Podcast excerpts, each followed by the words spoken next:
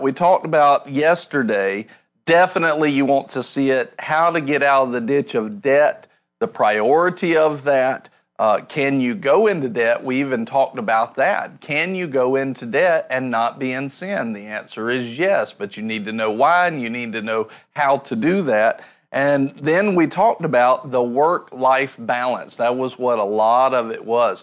How to work, how much to work, how, how much to rest, what's the balance there. Um, but it's not just what you do physically, it's also what you do spiritually. And I said that a lot of people are still actually being very lazy spiritually, even though they work very hard physically, and they're accountable for that, and it's and it's hurting their life. So we talked about that. Go watch yesterday if you haven't. And uh, today we're talking about these two things specifically in the rest of Proverbs chapter 6. Does the Lord hate? Does the Lord hate things? And then we're going to talk about the way to life, and he lays it out very clearly. Let's start at verse 12. Now, before we jump in, I was thinking about this this morning, and it's very interesting because You'll notice in the Bible that a lot of teaching and preaching is correction or helping us to stay on a track. And I was thinking about this is, you know, because you'll watch people, sometimes we'll wonder things like this. Why doesn't our church fill up? why doesn't uh, why don't we have you know 200,000 viewers like some really dumb video producer does it does really dumb videos and everybody likes it and subscribes uh, the reason is because a lot of times when you see mass numbers there's no accountability there there's no responsibility there's no accountability the thing about christianity is it holds the person accountable. And you'll find that the people that really enjoy things like that, people that really enjoy things like that, are ones that want to get ahead. Well, that is not the majority. The majority of people are, are actually very happy being comfortable. Now imagine that if you had a whole society that basically subconsciously taught people just be comfortable, just do what I tell you to do. You don't stick out, don't be above the norm, just go along with everybody. You would actually funnel the majority of society into a very there. Uh, we heard that one. Kevin's outside. Um, if you actually funneled all of society into that, you're actually funneling them into a very ungodly state. Why? Because the Bible really speaks of personal responsibility. It is not a book of comfort to a corrupted flesh. It's a book of submitting the flesh, crucifying the flesh. Who wants to do that in our society today? Now, the thing is, if you don't crucify the flesh, then you're going to have problems. So, for example, for example, um, when let's say this, let's say that I never was disciplined with my flesh and I just ate junk food and sodas all the time.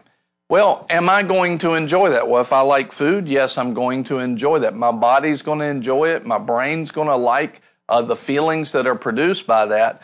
But as you go down the road, you're going to put on weight. That weight is going to cause your organs to overwork, which means that shortens the end of your life. That weight is going to put pressure and extra weight on your joints and everything. Everything is going to start to break down sooner. In other words, our lives will not be as blessed as they could be because I did not crucify the flesh earlier on. Well, it's the same way in every spiritual situation. I notice in Proverbs there's a lot, the reason why I wanted to open with this is there's a lot of correction, there's a lot of discipline, and I'd like for us to go to Hebrews chapter 12 and verse 11 because this this becomes a very important point for us to grab a hold of because we we have this idea that at some point we'll stop being corrected. And the only point that that really comes to is when we become like Christ, when we walk in the fullness of Christ. If we're not walking in the fullness of Christ, there's still correction because, but if we're not walking in the fullness of Christ, we won't be walking at the full blessing. And God loves us and He disciplines those that He loves. So God's going to try and help us always walk at the best. It's always the easiest. It's always the lightest. It's always the best. It's the best all the time. And God knows that because of His wisdom and His love for us. So He wants to get that to us. But what does that mean for us? What that means for us is that we now have to make a choice. We have to choose. Do I want to listen to this discipline that my flesh is not going to like so that I can be blessed in the future? Or do I just want to keep doing what my flesh likes? So I can either be blessed in the future, I can be blessed now. And that's the temptation of sin. And that's the temptation of not following discipline and not following correction and reproof. And this is something that we have to come to terms with because if we don't come to terms with it and we don't decide, look, I'm doing this for you, Lord, I love you and I'm going to do what I need to do regardless of what, how my flesh feels about it, then you're always going to struggle. And, and all of life is going to be a struggle because you didn't just deep dive into the discipline and correction of the Lord. And it's always going to be that way. I'll have people come in and they're like, "Hey pastor, I want you to pray over this." And you know, they want they want like a magical solution from God. You didn't you didn't go to church, you know, in that period of time. And all of us at some point have messed up, done the wrong thing. So I'm not like picking on somebody in particular. I'm talking about everybody including myself. You know, we didn't do what we needed to do. We didn't go to church. We didn't study the word. We didn't, you know, study to show ourselves approved. We didn't correct ourselves or judge ourselves. And now we found ourselves in problems. And now God will, you know, God's sitting there and He loves us and He's merciful. But honestly, we're taking advantage of that mercy because we're like, oh, I messed it up. Now you fix it and we really haven't changed our way of thinking. We just go back to do the same thing. I, you know, pastoring, it'll be, I think it's 13 and a half years since we started. It'll be 14 years in January. I've seen it so many times. People have problems. They come into church. God's merciful. They start doing the right things. God is not mocked. Whatsoever man sows, that he will also reap positive or negative. If he sows positive, he's going to reap positive and things start working. They start coming out of that ditch. As soon as they get that answer, they stop coming to church. And so, what's going to happen? You go down the road six months or 12 months, you're going to be in the same place. The only problem is now you've kind of burnt some bridges and some relationships, or at the very least, you're ashamed. You, I, I, I know I should have done better. I'm ashamed to even step in front of people. And so people fall into this cycle of, of just living a below average life. God doesn't want that for us. We have to come to terms with a crucifying of the flesh and a putting down of the flesh and making the right choice. Years ago, I did a series called Options, called Options. And the, the point of that series was this the main point was as long as you have something that is unsettled in your mind, it's an option, and the devil will keep pressing that option as long as it works. You have to disconnect that from your life. You have to disconnect the options from your life. Make a choice, make a commitment, and, and stay plugged in to that commitment. So we'll go into the word. We'll see what the right option is. We'll choose that option and never go back on it. This is, this is if we see that it's an absolute in the Word of God. For example, the assembling of the saints. That should not be an option to us. We shouldn't say, well, I'm just going to stay home because it's cold outside or it's hot outside or it's perfect outside. That shouldn't be an option to us. I just didn't feel it was so beautiful. I just wanted to sit at the lake house. I didn't want to go to church today. That shouldn't be an option for us. Uh, why? Because he's commanded us to assemble. But as long as that is an option in our thinking, in our core, the devil will keep pressing that button. And, it, it'll constantly be a temptation. So now you have a weight that you don't have to carry. You have a weight of a temptation that should not be there. It makes life hard. It makes it heavy. You feel condemned. We have to come to terms with correction and discipline of the Lord. And we have to, we have to determine in our lives and in ourselves, this is how I will be. This is what I will do. And I'll, I'll give you this little key. Make that decision when you're not under pressure. Don't wait to make that decision when you're right in the middle of temptation, right? Don't make that decision right when you're in the place of temptation because that's it's going to be much harder to make the right decision at that point. Make go into the word under the anointing, actually see what the word of God is and determine these are the things that I will do. These are the things that I will choose. These are the options and I won't leave room for other options so that when the temptation comes, you don't have a new decision to make. You've already made that decision. It's already set. It's already done. And, and by doing that, you make your life so much easier. So, for example, I remember, excuse me, I remember as a young man and a young married man. Hold on. I remember as a young married man, uh, you know, first time in my life I've ever been married. You have temptations that come. I can remember it wasn't long where the devil came in. He started tempting me. He, you know, I'd go, I was in sales at that time. I'd walk into a sales office and there was, you know, a pretty girl sitting there. And, and all of a sudden I'd have thoughts and temptations that would come. And all of a sudden, you know, all of these different levels of temptations were there that wasn't there before. And I want to keep to my commitment. Well, I need to make some options available. I remember in the story of Joseph, Joseph, when he was tempted with Potiphar's wife, he ran out of that house. Now, you, you could argue he shouldn't have been there in the first place. I would probably agree with you. But I also see in 2 Timothy 2, it says, flee from youthful lust. And so what it says is keep yourself far away from that temptation. You know, distance yourself from the temptation. So what I would do is when I would see that temptation, this is a physical thing that's easy to describe. And I would be, I'd say, I'm not looking at that, right? I don't want to put thoughts in my eyes. Here's the other thing that I'm going to do.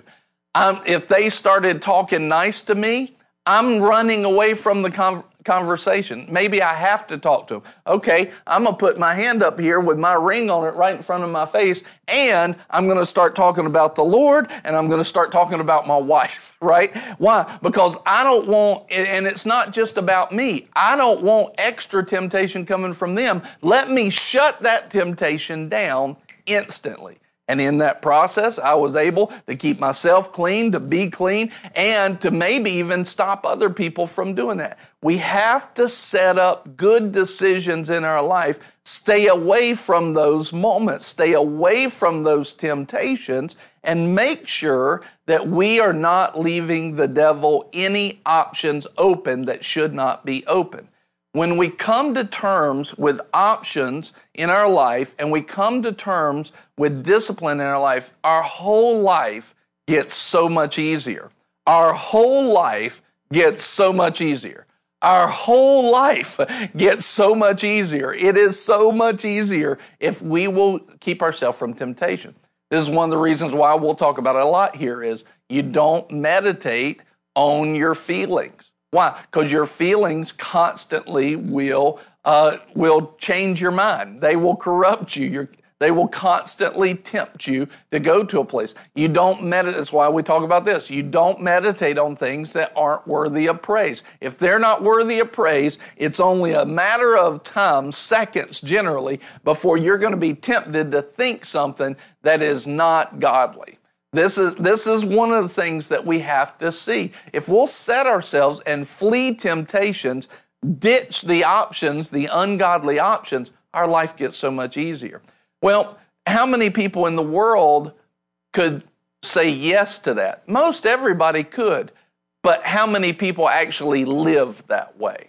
Well, now you're now you have boiled it down to a very small minority. Very few people actually live that way. But if we will live that way, man, it opens up so many things. And so when you get into the book of Proverbs, you're talking about constantly the wisdom of God, and the wisdom of God is there so that we can be blessed. But the wisdom of God is going to do one thing show us the way our flesh doesn't want to go.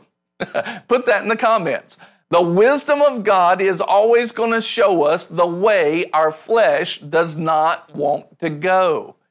And so instead of fighting that or trying to figure out a way to still do those fleshly things, how about if we just ditch the options? How about if we just get rid of that? This verse I told you to pull up, Hebrews 12 11, says this All discipline for the moment seems to not be joyful but sorrowful. Yet, to those who have been trained by it, afterwards it yields the peaceful fruit of righteousness. Now, what I want you to see here is what's our end goal? Can you imagine a place where we are sitting in the peaceful fruit of righteousness all the time? All the time. You can have that if you will yield to God's discipline in that way. You can have it if you'll yield to it. But know that what I like about this verse is people have this idea, people have this idea that as soon as you go after God, it's going to be all fun and games. And it will to your spirit man. But to your flesh man, it's not going to be fun and games. It's going to be not joyful and even sorrowful. And the Lord tells us that your flesh is not going to like it. Your flesh is not going to like it. It's not going to like it. No matter how you cut it, your flesh is not going to like it. Until you have a glorified body, your flesh is not going to like it. And when we come to terms with that, we say, okay, I know my flesh is not going to like it. And if my flesh starts rearing up, that should give me an indication that there's something godly about that generally. There's something that I need to be doing that my flesh doesn't like. Recognize it. Let it, let it be a marker to you in that way. A lot of times we'll read through it. How many people, you know, think about this. How many people in the world actually want to read through Proverbs? Not very many. Not at this point. Why?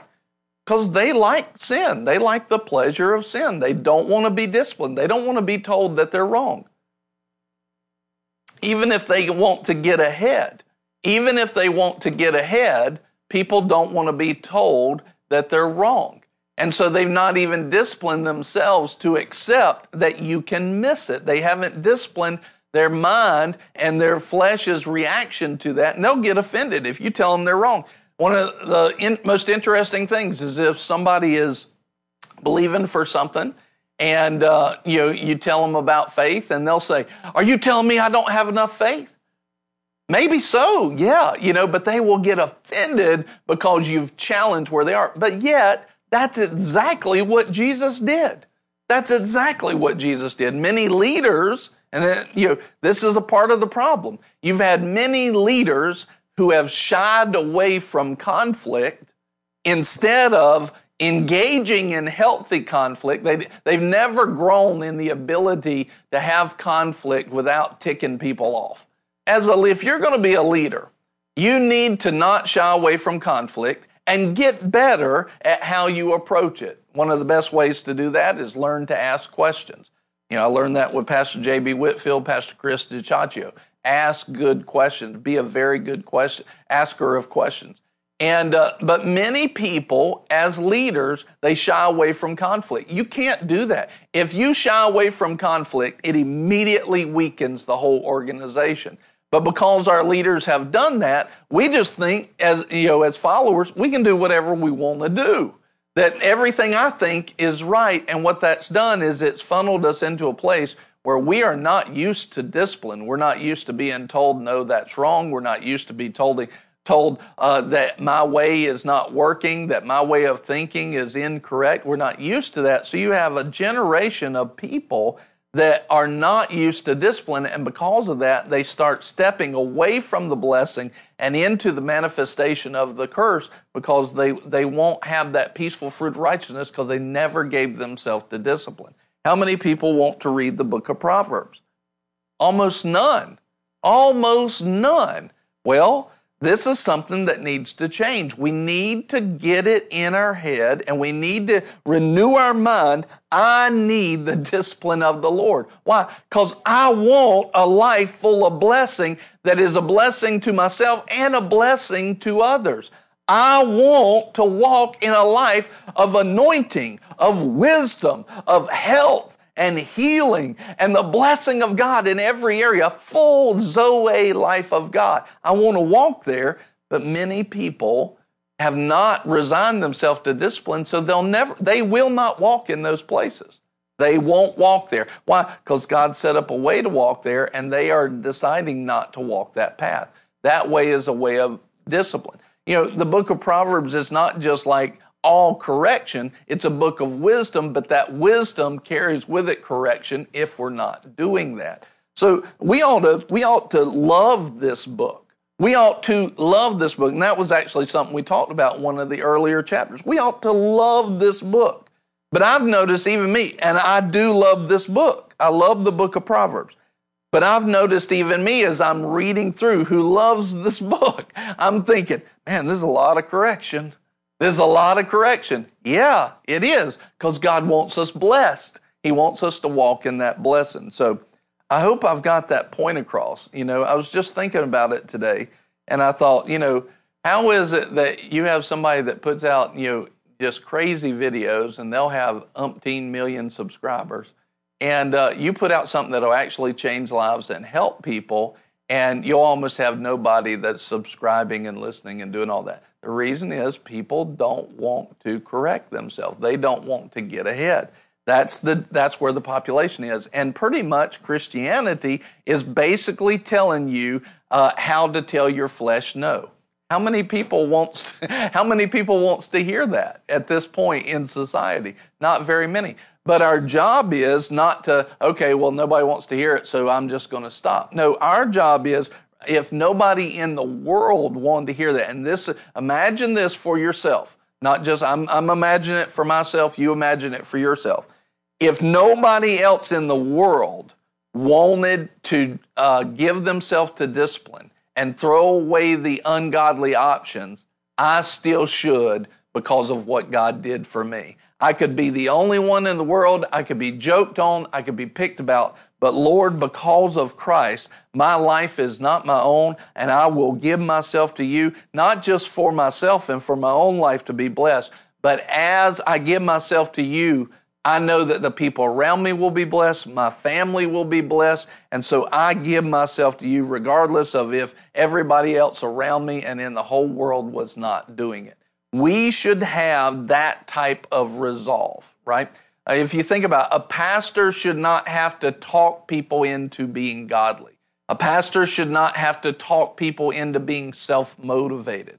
A pastor should not have to talk people into reading their Bible or, or desiring to pray or come to corporate prayer. A pastor shouldn't have to talk people into that. Should he teach them those things? Yes. But they, even if they never had a pastor, they should be able to read this word and see that those things are there and say, this is who I want to be. And even if they didn't have a printed Bible, they have a Holy Spirit. And the Holy Spirit is constantly writing that stuff on our heart. We have to give ourselves to discipline and be self motivated about it without having to have somebody pat us on the back reward us all the time for doing something we should have done anyway. We need to get to that place where we say, Lord, I'm going after you. What is this called? A disciple. Somebody who's disciplined after God, whether anybody is around or not. That's a disciple. And that's what this is all about is disciplining ourselves after that. Now, it definitely helps if you have people around you that live this type of life because they will help hold you accountable. They will show you even what good comes out of it. They'll say, look at this blessing and look at this blessing and look at what they're walking in. They will show you those blessings and, and it should be a manifestation of the promises of God. Somebody that you can follow. They will help you. They will go through things ahead of you that they can teach you. I was talking to somebody uh, recently. And one of the things that they were saying, they were saying, these things that took me 20 years to go through, I'm going to be able to pass that on to this other person that I'm discipling in a matter of two or three years. I was like, I know it's the most beautiful plan that God has. So you're not supposed to do it alone, but even if you were alone, we should still be doing that. But because we're not alone, it should be even easier and easier. It truthfully, there should be so many disciples so many people going after God, but honestly, honestly, we've not been doing this right as the church. So and now think about this. Most people, they expect the pastor, they, they expect the pastor to go in and win all the souls, do all the baptizing, do all the preaching, all the hospital visits. They expect the pastor to do all the discipleship and mow the grass too. That, that was very much a standard up until a few years ago, and it's still pretty much the standard now. But you have some people that have revelation. This is not it. When you go into Ephesians 4, it doesn't say that the apostles, prophets, evangelists, pastors, and teachers were to do all the work of the ministry. It says they were to train up people and equip them, equip the people to do the work of the ministry. And so, what we should do is say, Pastor, I'm not going to let you do all this stuff by yourself. I will discipline myself so that even if nobody else is doing it, the body of Christ will still grow in this area. Imagine what the body of Christ around the world would look like if the believers took that discipline and responsibility. And then you compare it to what we have right now, and you tell me if we've been doing it properly. And the answer is no, we've not been doing that properly. We've not been doing that. And so when you see this, you start to see you start to see, okay, we've got to make some changes. Well, where does that, do I change the whole church? No, you just change you. I change me. I work on me and I, I make sure that I have fruit. I make sure that I have fruit. So I can tell today that we're not going to get into the rest of this chapter because we're just not. But what I want to do, we will we'll finish this uh, tomorrow. We'll finish chapter six, and we'll start it the same way, and hopefully it'll go different. But what I want to do is I want to open up questions. If you have questions about this, if you have questions about the discipline of the Lord, and you have questions about these things, then I want you to put it in the comments. Am I just going on a rant and am I just going down a rabbit trail? No, the Holy Spirit brought this up to me as I was leaving the house today is that we've got we've got to see that you know if Christianity was selling something which it shouldn't really be selling it shouldn't really be marketing but it is trying to influence people if Christianity was uh, selling something it would basically be that your actions on the earth constantly told the flesh no and yet, this is what we've been, that sounds like a horrible product to sell. That sounds like a horrible product to sell. And I get it, and I, I understand that. But yet, this is what we've been tasked with. And now the issue is that most people turn it into that and they turn they turn Christianity into legalism and they turn Christianity into the law and a list of to-dos. And that's the way I would say, although that's not actually what God tells us to market or to sell. What he tells us to sell is found in 2 Corinthians uh, chapter 5. So let's look there real quick. 2 Corinthians chapter 5, because if you miss this, if you actually mess this up, then you get yourself and the whole church in a jam. He says, 2 Corinthians 5, verse 17, he says we're made a new creation or a new creature. Verse 18, now all these things are from God who reconciled us to himself through Christ, or he made us right with himself through Christ, and gave us the ministry of reconciliation. In other words, our ministry, or what we would be, if, if we put it in this terms, what we're selling or what we're marketing, it would be that God has made us right. That God has made us right not that you have to go do a list. Our ministry would be this, verse 19, namely, that God was in Christ reconciling or making the world right to himself, not counting their trespasses against them, and he's committed to us the word of reconciliation. All right, so now, this is what we actually, now watch this, this is what we're marketing to the world. Not that they have to be perfect, that what we're marketing to the world is God loved you so much that he made you right. That's point blank scripture. Now, here's the other option, though, and this is where we get it fuzzy. On the other side of that, we actually do have to crucify the flesh, and what we sow, we will reap what we sow. And there is the fruit of the Spirit. We have to renew our mind. So there is, through the love of God and through the power of God and through the discipline of God, we must change. If, if Jesus is our Lord, change will be evident. Change will happen in that way. If Jesus is the director of our life and our Lord, not just the Savior, He's the director. He's the Lord of our life. What He says, I do. Then, and that's what it takes to be born again, not just receiving a Savior, but receiving a Lord. He says, confess with your mouth, Romans 10, 9 and 10. Confess with your mouth Jesus as Lord and believe in your heart that God raised him from the dead. When you believe in your heart that God raised him from the dead, you're believing that everything that took him to the grave is no longer holding him there. And if I'm in him, it's got no hold on me either. And so you see that we went from uh, being the Lord of our own lives to making Jesus the Lord of our own lives. Beyond that point, past that point, is the renewing of our mind and the crucifying of our flesh. And so what's happened is now that's the message to the church. It's the message to the world as well when you tell them that Jesus needs to be your Lord. But the message that God tells us to market basically to the world is that God's made you right. He's not holding your sins against you. But if you actually make him Lord, there's going to be the works of that faith. And the works of that faith is, I want to change my life. It's the goodness of God that leads men to repentance. It's the goodness of God that leads men to repentance. So a lot of times we're trying to get people to repent and they never actually received his goodness. We get them to receive his goodness, that love empowers them to then change their life and give God back that love.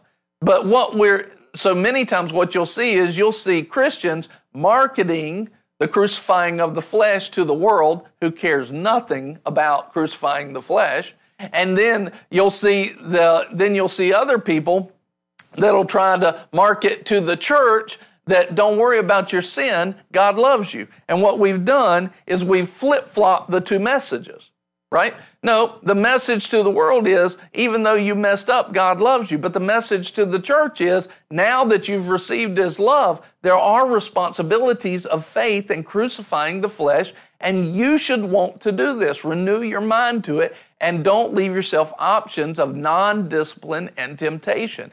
And so you have the world that thinks the church is harsh, and you have the church thinking that they have no responsibility. Like, yeah, the pastor should do all of that. And in the end, you have no fruit.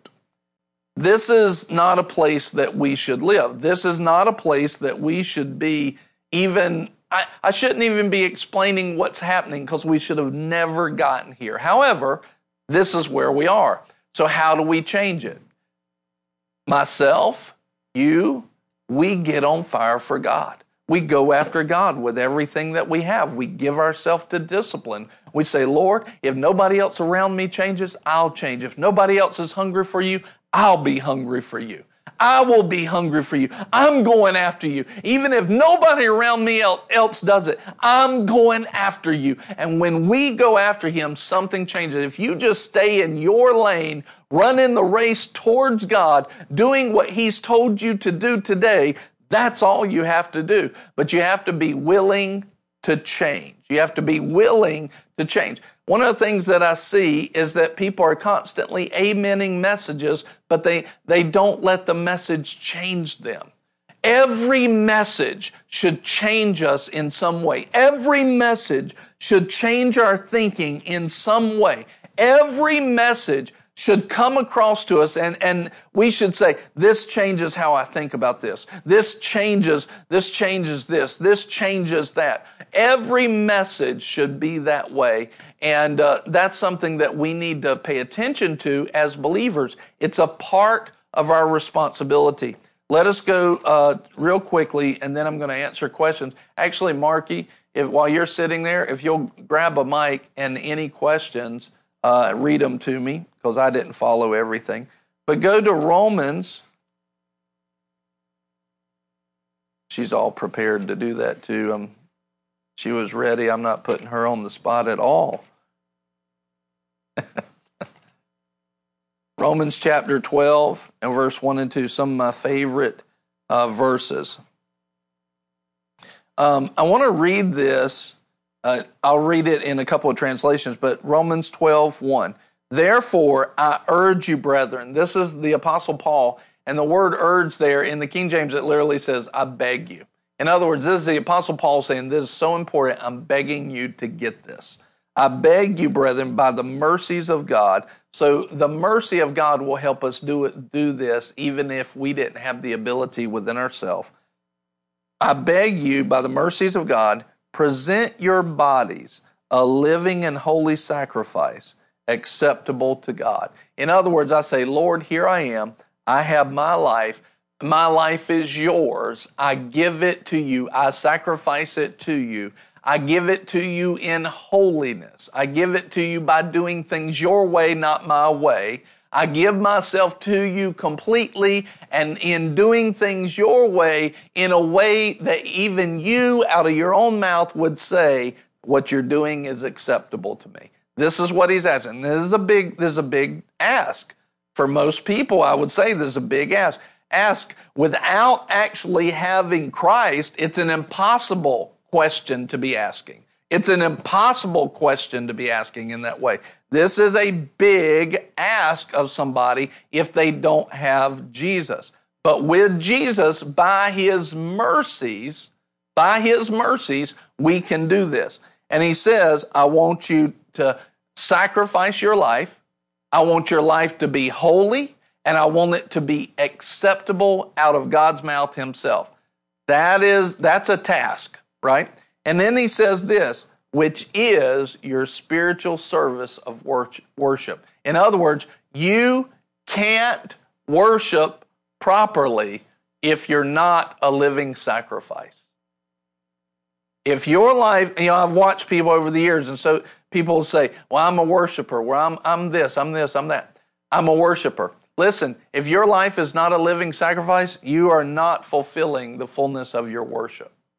Everything that you do, you can see from this too that worship is not just surrounded by music. Worship is what we do with our life, right?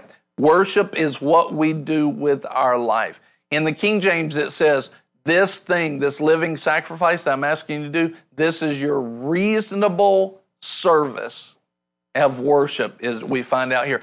This is your reasonable service. In other words, this is reasonable for you to give your life as a living sacrifice to Christ because he gave his, it's absolutely a reasonable request. Every believer should, should wholeheartedly be bought into it. It's reasonable, right? Because Jesus cut his life short, I should see it as, Lord, I give you my life. And of course, we already know that as we give uh, our lives to Christ, blessings overflow from that. I mean, blessings overflow out of that. That, it's one of those things. It's like we can't lose by doing these things. We can't lose. Then verse two says, "And don't be conformed to this world." What does the world say? I want to do what I want to do. I don't want to correct my flesh. I don't want to be disciplined. The world says all of these things, but the word of God says, no, you tell your flesh no, crucify your flesh, submit your flesh, give it as a living sacrifice. You do this. Don't be transformed or conformed to the world's thinking. Conform means to be pressed into the mold of the world's thinking, but be transformed by the renewing of your mind so that you may prove what the will of God is, that which is good and acceptable and perfect. When we do these things, the world around us starts to prove God's will is good, God's will is perfect, God's will is acceptable. I can accept that. See, this is what the world has been missing from the church is there's not enough testimonies and people that are manifesting the promises of God because they've not given themselves to the discipline of the Lord. They've not given themselves as a living sacrifice And because of this, there, the world has no examples of the goodness of God enough to get their attention. What if the whole church, just imagine this, the whole church gets a hold of this and their whole life, they are living example of the goodness of God. Their life starts to prove these things. What happens if we do that? If we do that, if we do that, everything changes. Here's the question What are we waiting on? What are we waiting on? Are we waiting on until you learn more? You don't have to wait on until you learn more. You can start now. Are you waiting on somebody to tell you? Okay, I'm telling you, go do it. There you go. Now you're not waiting on that anymore. What are we waiting on? you know, what, are, what is it that we're waiting on? God's already told us to do it. We've got to get so on fire for Him. We've got to show our love and manifest our love and go after Him and stop fighting His holiness. Stop fighting you know, uh, with the flesh. Tell the flesh no. Tell the flesh to shut up. You know, shut up, flesh. You know, we've got to stop fighting that. So, amen. I want to get to these questions real quick uh, before we end today. And so I'm going to let Marky line them up. So, uh, my question, Abby's and Holly's, may be kind of similar, connected.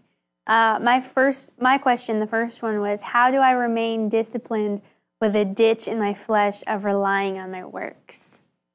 Because discipline is kind of an, a, a work uh, of sorts that we're taking a step, but how do I do that? Yeah, when you've been in the ditch of following your your works, yes, uh, more than the love of God, so dealing with righteousness and uh, the one of the biggest keys is in him we live and move and have our being. You have to renew your mind to how much god loves you uh, how and and why you're doing things. You have mm-hmm. to renew your mind that the things and the works that you do are not a payment.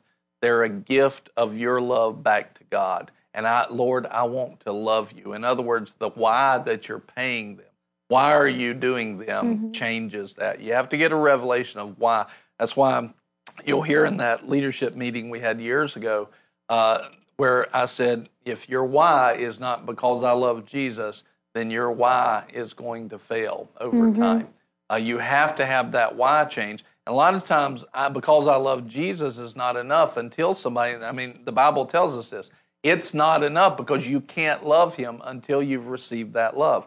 So we have to receive that He loves us and He valued us even when we were a mess. He valued us even before that. He saw all of that stuff. He loved you. He's not holding your transgressions against you. You're not having to pay to get His love. You actually do things because you love Him because He first loved us. So yeah, that makes sense. Thank you. Yeah. Abby, um, I would say I would say staying in Him and staying in intimate fellowship with Him on a regular basis really helps that. Uh, if you're not in intimate fellowship, if the only intimate fellowship you get in is on Sunday morning, you're missing out. It needs to be all day, every day that you're in fellowship with God. You're praying in the Holy Ghost. You're filled with the Holy Spirit. You're walking with Him. You're aware that He's with you and near you, and He'll never leave you or forsake you. He wants to help you. He wants to bring, answer your questions. He wants to give you wisdom. Uh, he's longing to do those things every minute of every day. He's not withholding any good thing. When you have a revelation of His great love and how much He's actually wants to be involved in our life, uh, that's very big. I mean, you had a statement, I think, this morning that you felt like, you know, you had felt like in the past that God was aloof, with you know, not interested in your life and and not really caring about what was happening. A lot of people feel that way. They don't really know God. They're not really in fellowship with God because they will fellowship with Him based on how they believe about Him. Mm-hmm. If they don't believe, if they think He's just a big mean God up in heaven playing games with our lives, they're going to believe in Him on that way, which is not going to be very strong at all. Yeah. We have to get a revelation of who He is and who we are to Him. Amen. Amen. Abby's question was How should someone best distinguish when God is leading them to discipline versus the flesh bringing up a problem as a distraction so that they aren't constantly beating themselves up for everything or hyper alert for issues?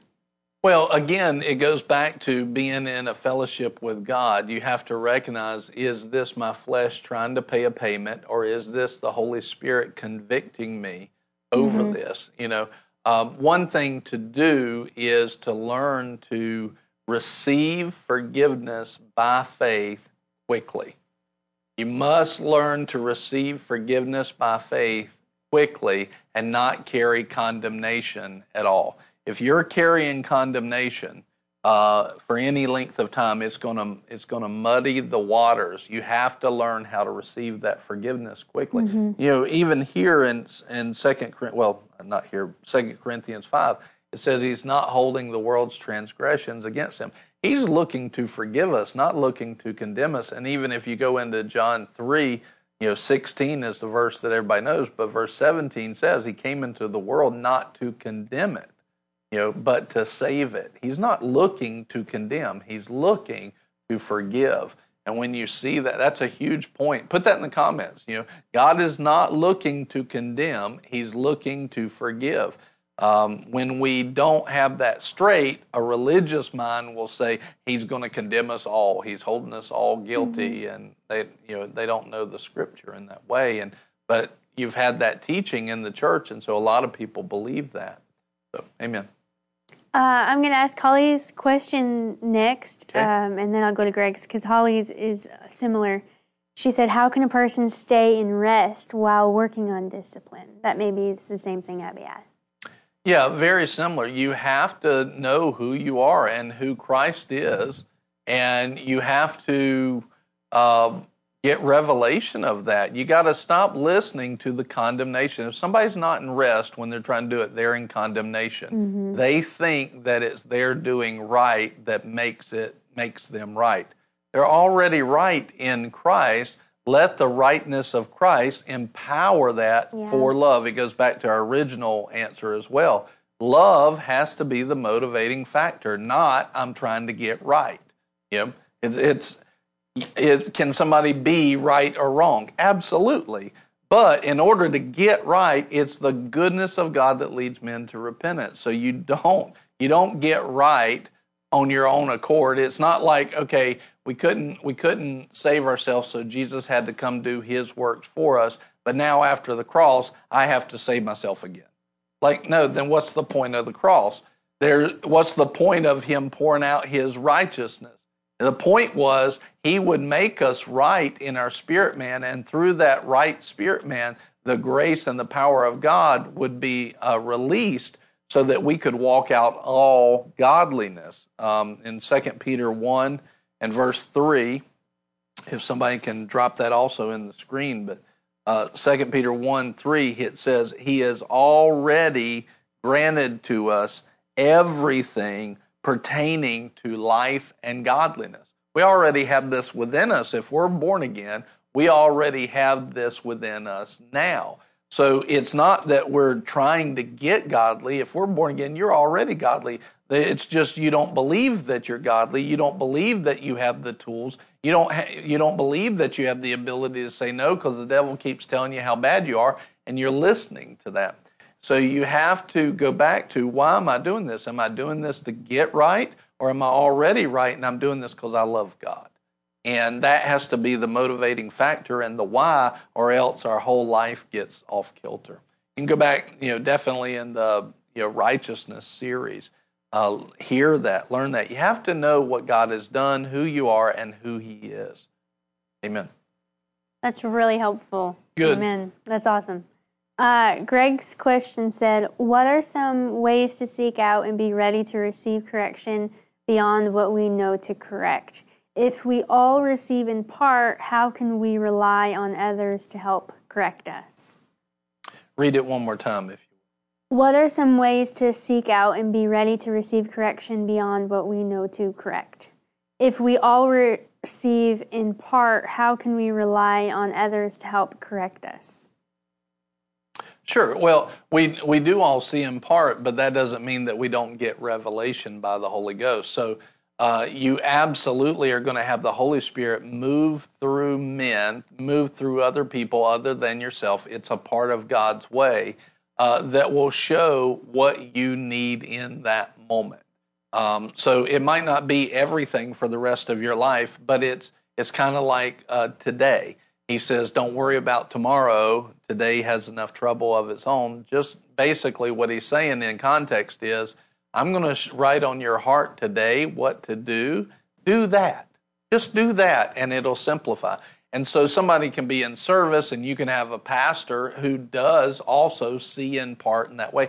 That doesn't mean that we always have to stay that way. God can reveal, you know, it also it says we're moving from glory to glory, from faith to faith.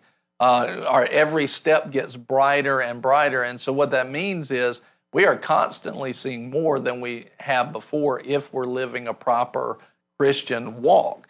So some people have used that verse as a very limiting factor. Well, we only see in part, you know, we only do that. And what they're what they're actually saying is you'll never achieve any revelation. You'll never get to a place of revelation. Well, that's not that's untrue. That's I would say completely unbiblical.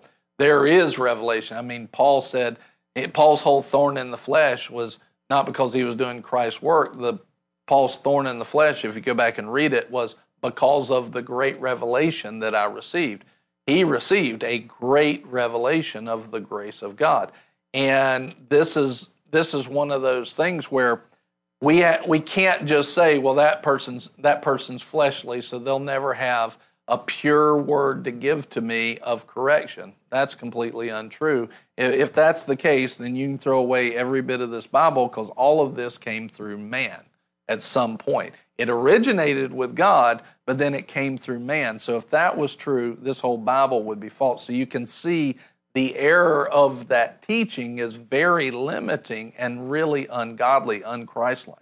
So but people follow that. They think, well, nobody can tell me something because we all see in part in that way.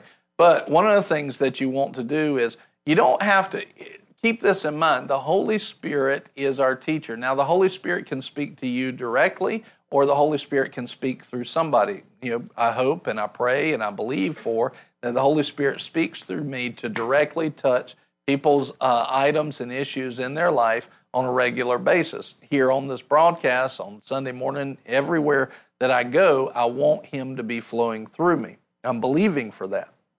But, and, you know, I get testimonies all the time of that's happening. But my point is that the Holy Spirit doesn't have to just talk to you directly. The Holy Spirit is our teacher, not the flesh, not worldly logic, the Holy Spirit is our teacher, and He can speak to you directly or He can speak through somebody else. That somebody else doesn't have to be a pastor. Um, when we were, you know, we didn't even know Luke was a boy yet. Uh, Nicole was not far enough along in her pregnancy for, to go have the ultrasound to see what the uh, sex of the baby was. Uh, Abigail spoke by the Holy Spirit, I would say. And she said, I know we can call him Lucas. And as soon as she said it, I felt the power, or she said, we can call him Luke, I think. And uh, I felt the power of God on that word. This is my daughter. You know, she's not a pastor at that time. She's not a, not an evangelist. She's not any of the fivefold ministry. But the Holy Spirit's voice was there, and I kind of knew. We kind of knew at that moment this is a boy. And so we went in to go see the, you know, sonogram or whatever it's called. And, and uh, they said, it's a boy. And we're like, yeah, we kind of knew, you know, because we felt the power of the Holy Spirit when she said that. And um, I don't know how it came across to her, but it may have just been like, I know we can call him this. And this thought popped in her head. But I would say it came through the Holy Spirit, through her spirit. And we heard that. Now, one of the things, the reason why I bring up the Holy Spirit as the teacher is this, is He's the teacher, not our much learning. Remember? So one of the things you see in the last days in 2 Timothy 3 is they have much learning, but never come to knowledge of the truth. So a lot of people, they're trying to, again, go into work so much that they learn so much And they don't realize that they're a lot of times following the philosophies and the vain philosophies and deceits that the devil is handed off to many, many men, and they get wrapped up in it, they get tied up in it. They'll say, Well, God told me, gave me a brain so I could use it. Yeah, He gave you a brain so that you could think on things worthy of praise and meditate on what He said. That's what He gave us a brain for. But His anointing brings that knowledge and revelation. You know, 1 John 2 20. You have the anointing and you know. And so the pathway of learning in that way is I get into the presence of God, and the Holy Spirit will bring those things to me. Many times, when people are trying to be so much in works and trying to discipline their life, they will actively try to find and make up things that they need to correct. Trust me when I say the Holy Spirit will bring plenty of things to you. And if you have a moment where you don't know what to correct, enjoy it. enjoy the moment. Don't go searching for stuff. I've, I've been saying it a whole lot recently. He will not sit still. If he, you're his child, he disciplines those that he loves. He will not sit still. It won't be long. He'll bring up something uh, to correct, the next course of action for you to correct. But many times, what I find is that when people are so much worried over their discipline and getting right, then what they will do is they will look for problems. And what they don't realize is they're actually addicted to being wrong. They're addicted to being not valuable. They're addicted to drama. They're addicted to that. And so they go and they try to create a problem that they need to fix and work on. Why? Because they find value in themselves in being actively working on themselves. In other words, if they're not working on themselves, they don't feel valuable. They should be able, and this is a place, this is a rest of God. You should be able to sit and do nothing at certain times and feel just as valuable as when you are seriously working hard. And if you can't do those two things, there's something out of balance. You should feel because your value and your worth and your rightness was made up in Christ when He gave His life for yours, not in anything we did. And so many times people are trying to put works together so that they feel good about themselves, so that they feel right. And they need to stop doing that. You have to look at why are you doing this? Yeah, and a, a dramaholic. That's funny. That's a I like that. so we we and I've done it. I'm you know my life. A lot of my life was in you know, some turmoil in my early years.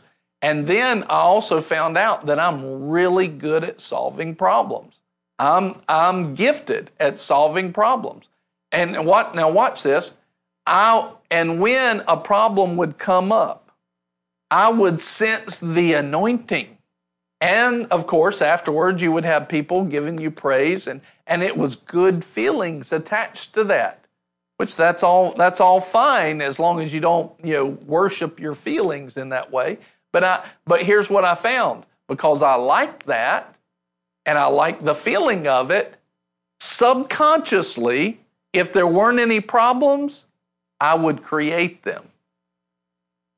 And i would create my own problems. Listen if the holy ghost isn't telling you to go deal with something you know, don't don't do it. I can't tell you how much that helped me because used to I'd be like, no, that needs to get fixed in them, and this needs to get fixed in this team, and this this. And used to I'd go like fixing all this stuff, and so I just kept people agitated all the time because everything's just like ah, you know, like this. And and at one point I was like, no, I'm not doing that anymore.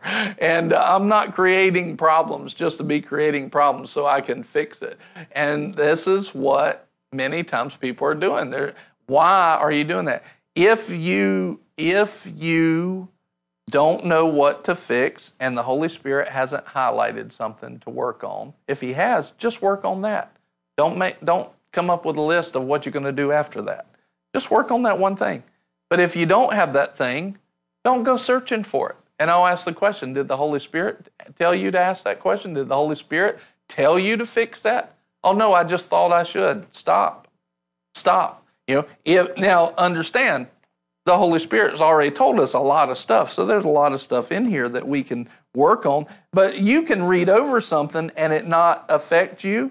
and then you read back in another month or two, and all of a sudden you're like, oh my goodness, I didn't know that was there. I need to fix that. What is that? That's the Holy Spirit highlighting it now, but He didn't highlight it the last time you read it through. That means that's something you need to pay attention to and work on this time. You didn't see it last time. Why? Because the Holy Ghost didn't teach it to you and reveal it to you. So don't make up stuff to go and fix. Just as He brings things to you, as He highlights to you, fix that.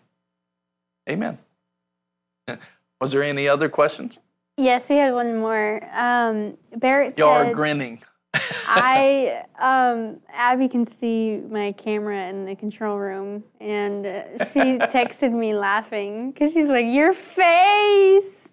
Apparently, I was making faces while you were speaking because it was getting all up in my business. But okay, um, Barrett said, "What's the best way to establish a new habit of discipline?" Uh, best practices to make it stick instead of a momentary flash in the pan of discipline. Well, the, the first thing is determine, you know, when I was talking earlier about options, determine this that when I make a change, it's a change forever. In other words, it's not just for a moment. I'm not hitting an arrival place where I make this change, then I never have to think about this. When God shows me something to change, I will change it and it will be changed and for the rest of time. That's the first thing. Um, the next thing is so is when he brings something up, say yes quickly. Don't don't meditate on it. Just when you know the details of it, you know the specifics of it, and it and he's told you to do it, and you know exactly what that is. Say yes to it quickly.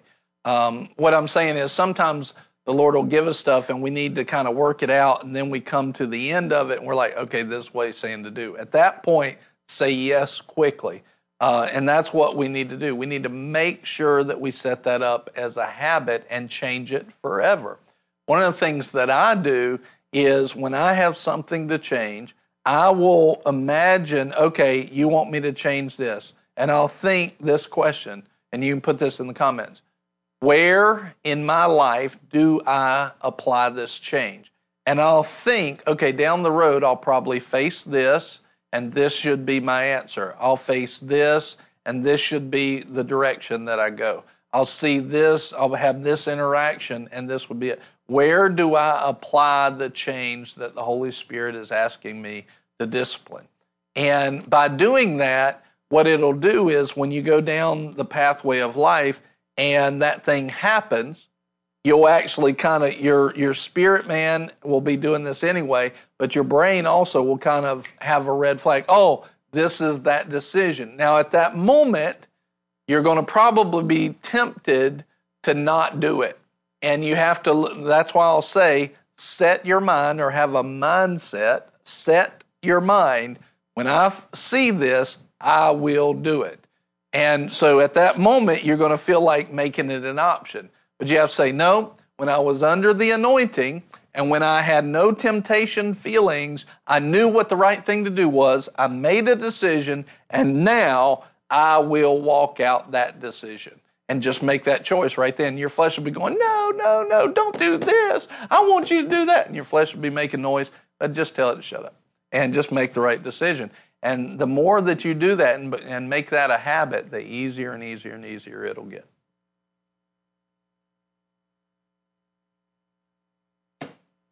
And they got quiet on me. Is that it? That's it. Yes, oh, sir. you got to tell me. oh, sorry. Yeah, that was the last question. Amen. Well, good. Those are great questions, and I hope that that's helped you. Has this helped you today? And I have no idea what we'll title it. Maybe, maybe I don't know, something about discipline, maybe. But uh, did this help you? Did you see how? Can you see how the world? Is not designed to go after godliness. And that has, now watch this, and we have conformed our thinking to that. And think about this it's not that we believe that we should go be ungodly, but we're okay with not really making change quickly when God brings it up. We're okay with kind of sitting still. And can you see, and even if you can't see it in your own self, can you see it in the fruit that's in your life and in the church, in the world? if we actually were doing that, would not our fruit be different? And this is why the Lord tells us judge a tree by its fruit. You know, we don't judge trees by intentions. Well, I, I just believe that I'm a good person. Yeah, you and most of the rest of the world. But most of the rest of the world's not going to heaven. They're not going to accept Christ. So our intentions are not a good judge of character, and it's definitely, but fruit is. If you have ongoing, consistent fruit, biblical fruit of these things, that shows a proof of a change. And that's what you want to see. I love, you know, um, one of the, one of the greatest testimonies we ever had was a day when uh, Buddy uh, and Serena came to the house. He says, "I love coming over here. This is just a peaceful place." You know. And um, now it'd be interesting to hear his hear his response now because since that time, that was when our relationship was new. Since that time, I have given him quite a bit of correction and discipline over the years uh, in that same place. So you start to develop memories of what happened there and everything. But can you still sense that peace that's in the house in that same way? It was a great testimony.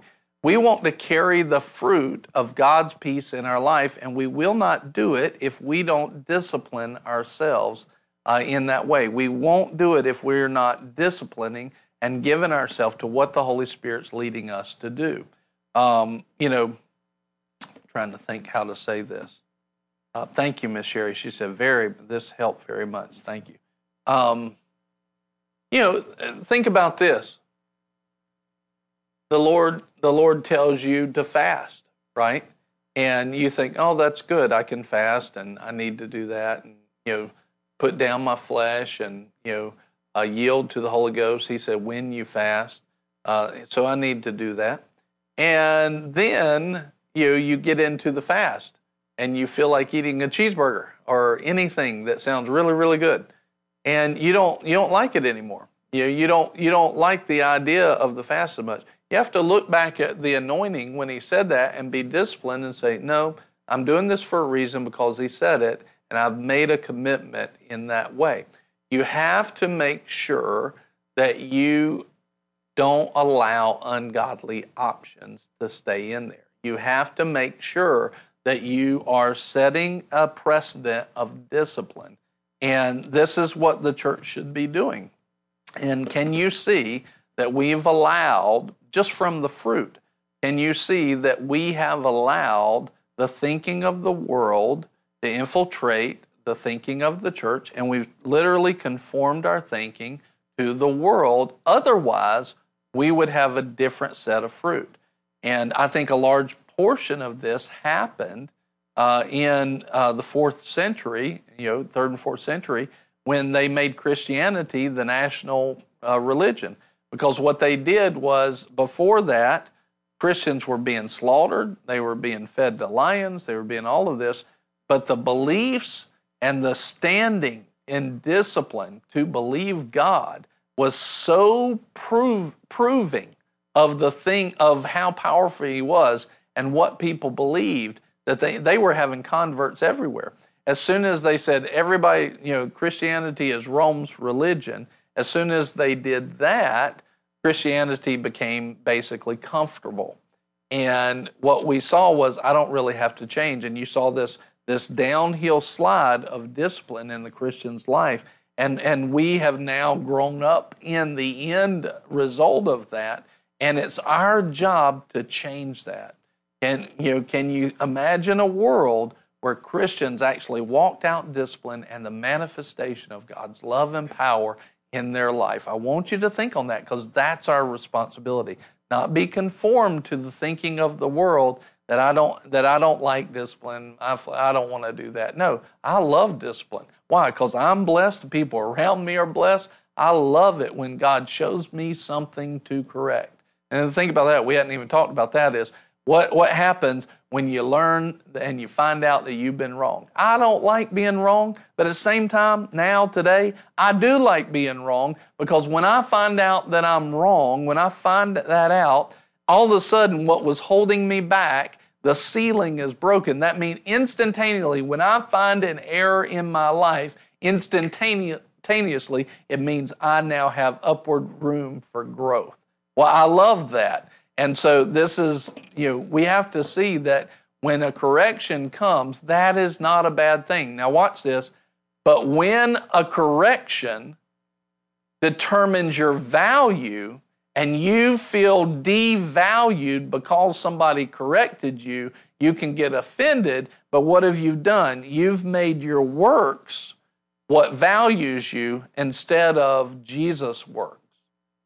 And so that's why people don't like being corrected. That's why they don't like being told they're wrong most of the time, is because they have found their value in their own works, and that's what made them worthy, lovable, valuable, instead of I'm lovable, valuable, and worthy because of Jesus. So you can see how that's flip flopped, and it becomes very important to understand that difference so that we can be who God's called us to be. So, amen. That'll be enough for today. And, uh, buddy, buddy said, I love discipline because I'm not stupid. Was put the verse up that did you just put it up? Okay. And uh, yeah, Proverbs 12, 1. One who loves discipline loves knowledge, but one who hates rebuke is stupid. God would call somebody stupid? Apparently so. Apparently so. One who hates one who hates rebuke or hates discipline. Yep.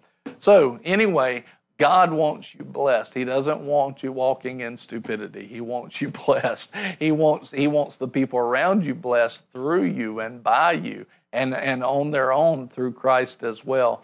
We have to be okay with God's discipline. We have to change our mindset that this is something that I want, even if everybody around me is not doing it. I have a responsibility to be corrected by the Lord, to seek His correction, and make those changes so that we can grow. Amen. Glory to God. We love you so much. Share the broadcast, like, subscribe. I'm going to turn this over uh, to Marky to wrap it up and also uh, to do the offering today. You don't have to give. We sow this into the world, but if you would like to sow into it, you are welcome to. And uh, we're going to actually, today, we're going to be sowing into uh, about 180 to 200 churches over in the Philippines through the ministry. If you'd like to give to that, you're welcome to. And uh, we love you so very much. Matter of fact, everything that comes in today, uh, we'll give it uh, give it to them. And uh, we love you. We'll see you tomorrow. Here's Marky. Hey guys, I hope that you enjoyed that message. that was very powerful, very good. I enjoyed it very much. And we just want to give you the opportunity right now to increase.